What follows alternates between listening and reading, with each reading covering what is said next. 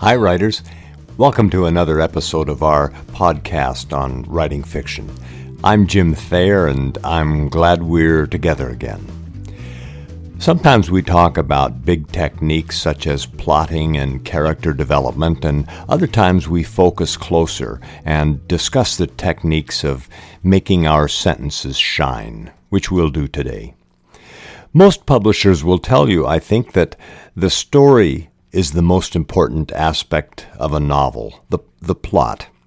Michael Korda, the editor-in-chief of Simon & Schuster for many years, said that the three most important words in novel writing are story, story, story. But why not create both? A strong story that is told with strong writing. We as writers should try to give the reader the pleasure of beautifully crafted sentences. How do we do that? Albert Einstein said, Make everything as simple as possible, but not simpler. A key to good writing is to be, quote, specific, definite, and concrete which is what Strunk and, White said. You don't want to talk or write as did the person who Abraham Lincoln scorned, quote, he can compress the most words into the smallest idea of any man I know. We should, as writers, keep it simple. For most genres, the writing should be a clear window to the story the writing should tell of the action or the characters or the background or set out the dialogue or some other element. The hand of the novelist should not be too evident. Every time we read gaping maw instead of mouth, we are seeing the too evident hand of the novelist. Mark Steyn, the essayist, says, Some art forms are heavy with authorial presence. That's Mark Steyn. Novels shouldn't be. It's possible to put too much writing into writing. In the movie Mozart, the emperor advised Mozart that he liked the tune, there were just too many notes. James Fenimore Cooper called it the turgid abuse of terms. In the wonderful cartoon strip Calvin and Hobbes, little Calvin, the six year old boy, says to his tiger Hobbes, I used to hate writing assignments, but now I enjoy them. I realized that the purpose of writing is to inflate weak ideas, obscure poor reasoning, and inhibit clarity. With a little practice, writing can be an intimidating and impenetrable fog. Want to see my new book report? the dynamics of interbeing and monological imperatives in Dick and Jane, a study in psychic transrelational gender, gender modes. Why do writers produce work that is too complicated, too many words? Francine Prose says it's from the fear that one has too little of substance to say and from the fond hope that faux ideas, they sound and look and seem like ideas but just don't happen to be ideas, can be bolstered and given weight by convoluted language. Here's an example of that. It's a parody. It's a parody of complicated writing, which which was the Purple Prose winner of the Bulwer Lytton Bad Writing Contest, and it was submitted by Mike Peterson. Listen to this. As his small boat scudded before a brisk breeze under a sapphire sky dappled with cerulean clouds with indigo bases, through cobalt seas that deepened to navy nearer the boat and faded to azure at the horizon, Ian was at a loss as to why he felt blue. How should we keep our writing simple? The poet William Butler Yeats felt, quote, we should write out our thoughts in as nearly as possible the language we thought them in, as though in a letter to an intimate friend. We should not disguise them in any way, for our lives give them force, as the lives of people in plays give force to their words. Yeats was warning against against being too artful. I don't mean to to second guess uh, second guess the Nobel laureate, but uh, who would dare do that?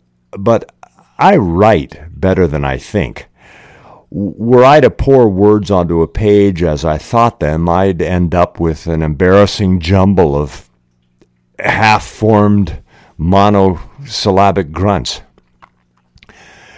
Crafting the language rather than merely recording it as it occurs in our heads is necessary for most writers. But with too much crafting, we might end up with gaping maw. So I cross it out and write mouth.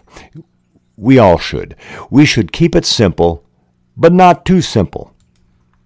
Here's one technique for clear writing that's simple but not too simple. We should avoid the useless summary. Words that summarize rather than describe are, are hollow. Here are some examples. She was beautiful. Uh, he was ugly. A lovely sunset. Saying she was beautiful robs the reader of the revelation about why she's beautiful her finely planed cheekbones, her sticky red lips. Isn't that a wonderful phrase? Her flippant nose, her skin as pale as candle wax. Instead of saying he was ugly, we should uh, speak about it. We should show he's ugly, a face like a bucket of mud. His nose was a rosy knob, bald as a peeled egg eyes shallow as paint.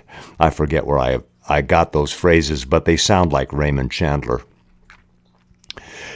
Describing a sunset in a new and interesting way is a challenge, but when a writer uses the phrase a lovely sunset, he's thrown up his hands in surrender.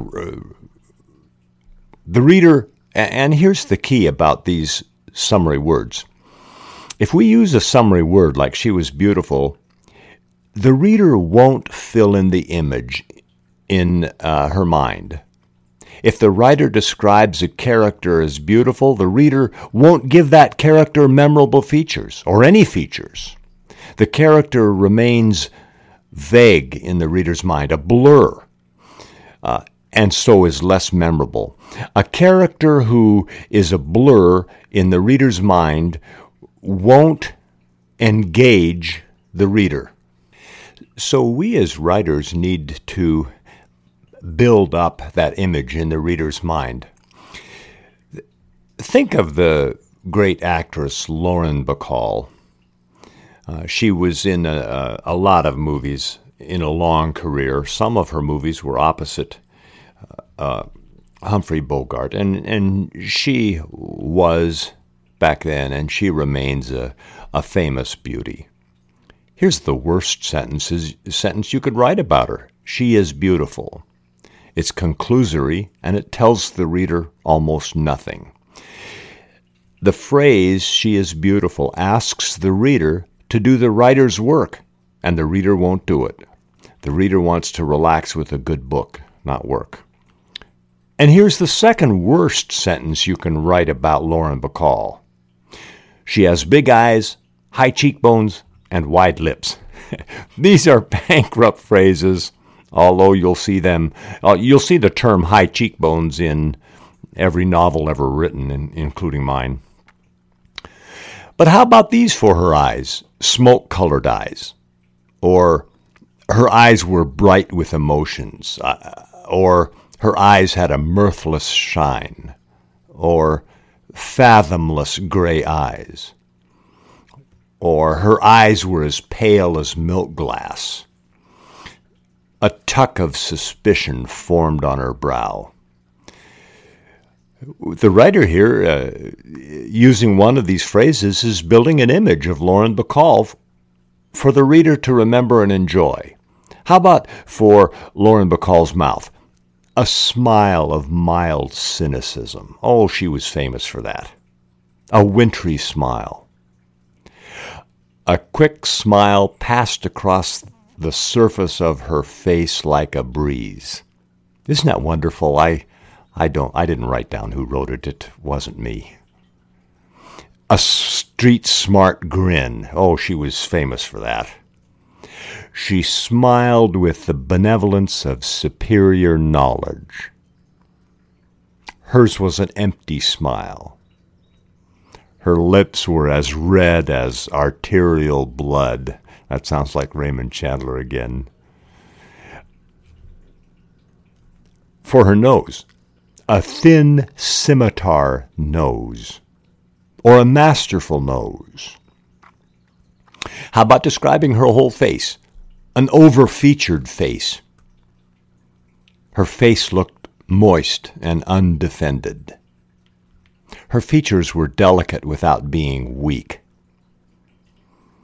She was a gamin with an inexhaustible supply of expressions. She rearranged her face from the inside. Aren't those aren't those good phrases and wouldn't one or two or three of them give the reader a sharp image of Lauren Bacall? Here's another exercise. Think of Winston Churchill in the famous photograph by Karsh. Uh, the photographer was dealing with a subject, Churchill, who had little time and little patience. Karsh just couldn't get the pose he wanted. I think this was in 1945. He tried and tried again. Finally, in a brazen act, the photographer Karsh reached over and snatched Churchill's cigar out of his mouth and instantly snapped the photo, which became the most famous photo photo of the great man ever taken. Well, let's try to describe Churchill's face. He had a blood pudding of a face. Oh, that's accurate. His face was hard with thought. Well, that's certainly true in the Karsh photo. A sudden ferocious scowl twisted his face into dark knots. A seamed face or a face like a gnawed bone. For his mouth, we could try, he smiled with cold pleasure.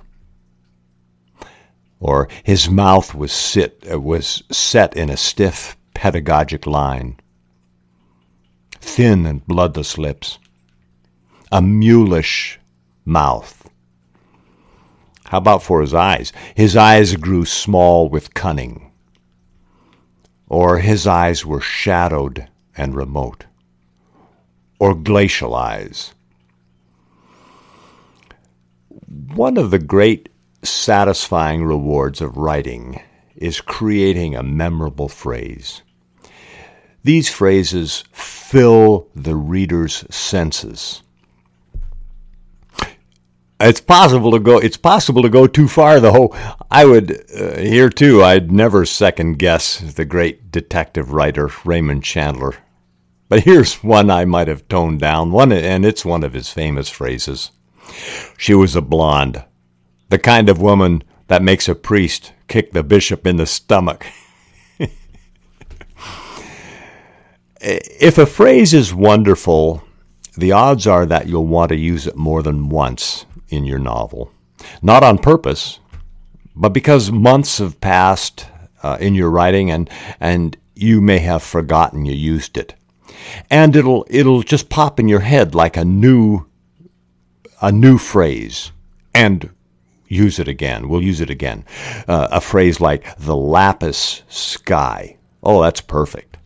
Uh, it's so much perfect. It's so perfect that it sticks out in the reader's mind and the reader will remember it.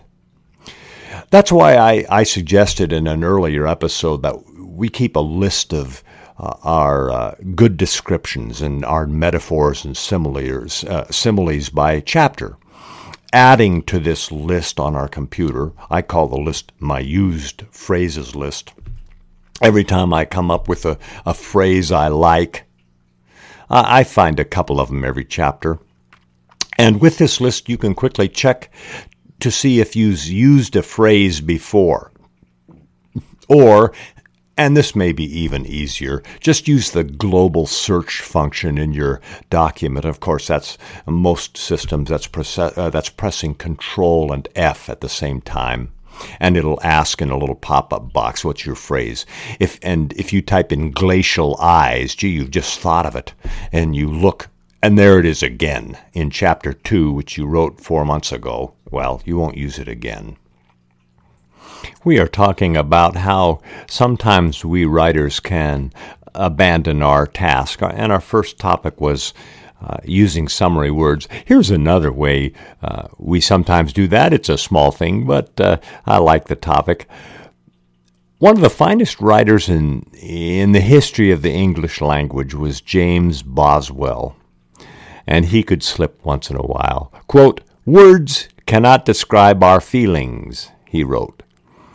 Uh, I've read James Boswell's biography of Samuel Johnson and his London diaries, and he can I know he can describe utterly anything with riveting prose. Here, when he says uh, words cannot describe our feelings, he's having a he's suffering a brief moment of laziness. Uh, another of uh, English language's great writers is Tom Wolfe. And in his discussion of modern architecture from, uh, uh, from Bauhaus to our house, he writes, I wish there were some way I could convey the look on his face. It must have been some look. Wolfe was one of the most compelling writers ever. I wish he would have given uh, this description of the fellow's face a shot. I've chosen these exceptionally skilled writers. Uh, everyone has a day off. We should try not to. Describe something. We shouldn't tell our readers that it can't be described. Quote, no subject, though, is so complicated that it can't be explained in clear English, says Patricia T. O'Connor in Words Fail Me. And here's another way we we sometimes uh, take the day off and uh, abandon our task, and it's I call it the cheap reference. Uh, the cheap reference is where the writer incorporates something uh, or someone entirely, rather than doing the work of creating an image in the reader's mind. His face resembled SpongeBob's our task as writers is to paint a picture for the reader, not to re- not to cause the reader to recall some specific photograph from memory. To bring up SpongeBob in the reader's mind rather than describe your character's ferociously yellow complexion, his bug eyes, his porous complexion, and his ear to ear grin. Uh, to bring up to say your character resembles SpongeBob or anyone else is to cheat the reader. And it, and it surrenders control of our writing to a constant. Uh, calling up SpongeBob or John Wayne quickly sets an image in the reader's mind, and it fixes it there. So we, as the writer, don't have much control over the character's description now that it's embedded in the reader's mind. It does little good to go on to suggest that while the character resembles SpongeBob, he was he was less animated, he, or he was less squishy, or he was taller and a better dresser. The reader still has SpongeBob fixed in his mind, front and center. It doesn't matter what they, they, uh, the reader subsequently reads regarding the character. The building resembled the Taj Mahal. The spaceship looked like a 747. She sounded like Ella Fitzgerald. These are all cheap references. We, we as writers should try to make a description that the clearly lets the reader know what our image is. Here's a topic that uh, I like to think about because it, it can be a challenge for writers. It's the powerful metaphor or other powerful phrases. One of the most rewarding aspects of writing is inventing a powerful metaphor. A metaphor is a comparison between two things based on a resemblance or a similarity without using the word like or the word as. If like or as uh, is used, it's a simile. His guilt was a harness is a metaphor. His guilt was like a harness is a simile. In The Long Goodbye, Raymond Chandler wrote, I got the drunk up the stairs somehow. He was eager to help, but his legs were rubber. Sooner or later, I may figure out why you like being a kept poodle. Those are similes.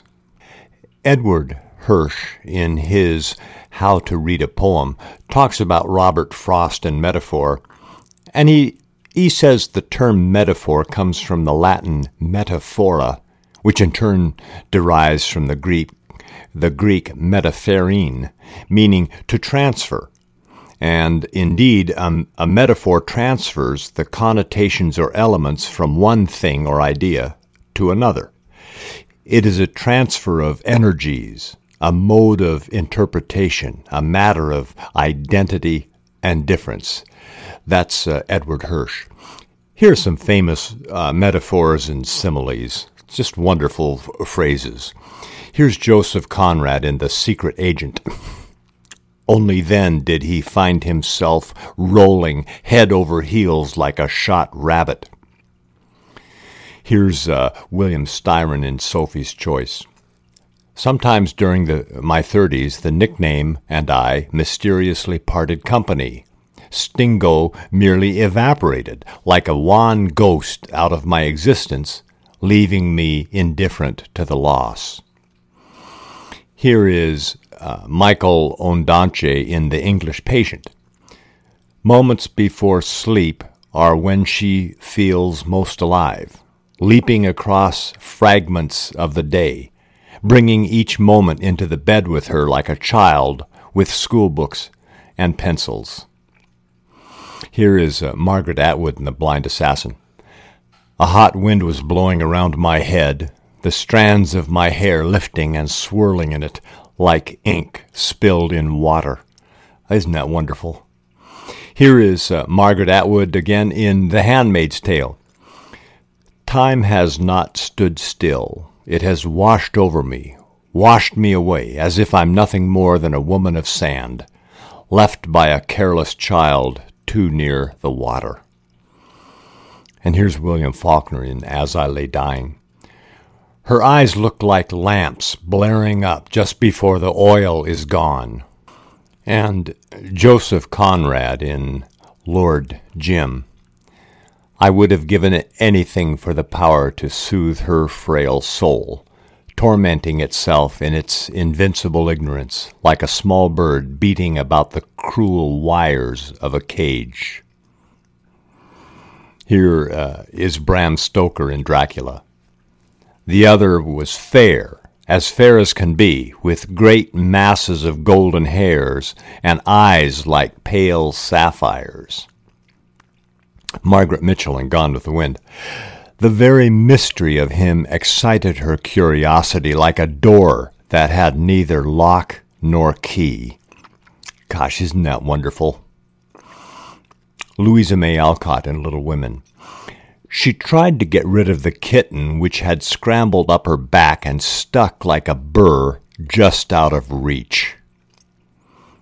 And J.M. Barrie in, in uh, Peter Pan.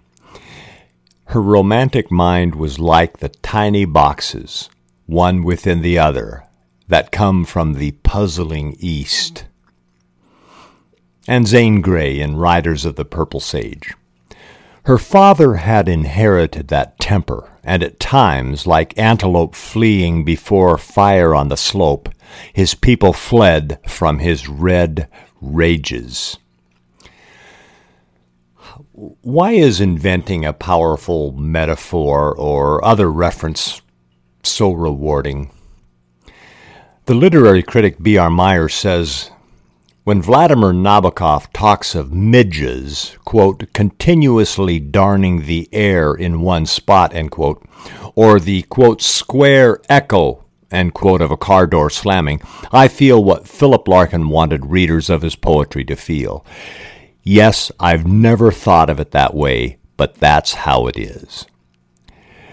Uh, B.R. Myers continues The pleasure that accompanies this sensation is almost addictive.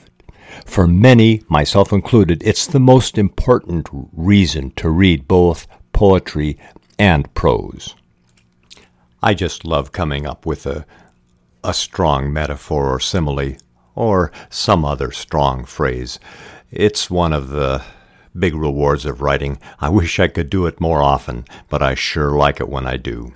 We've come to the end of this podcast.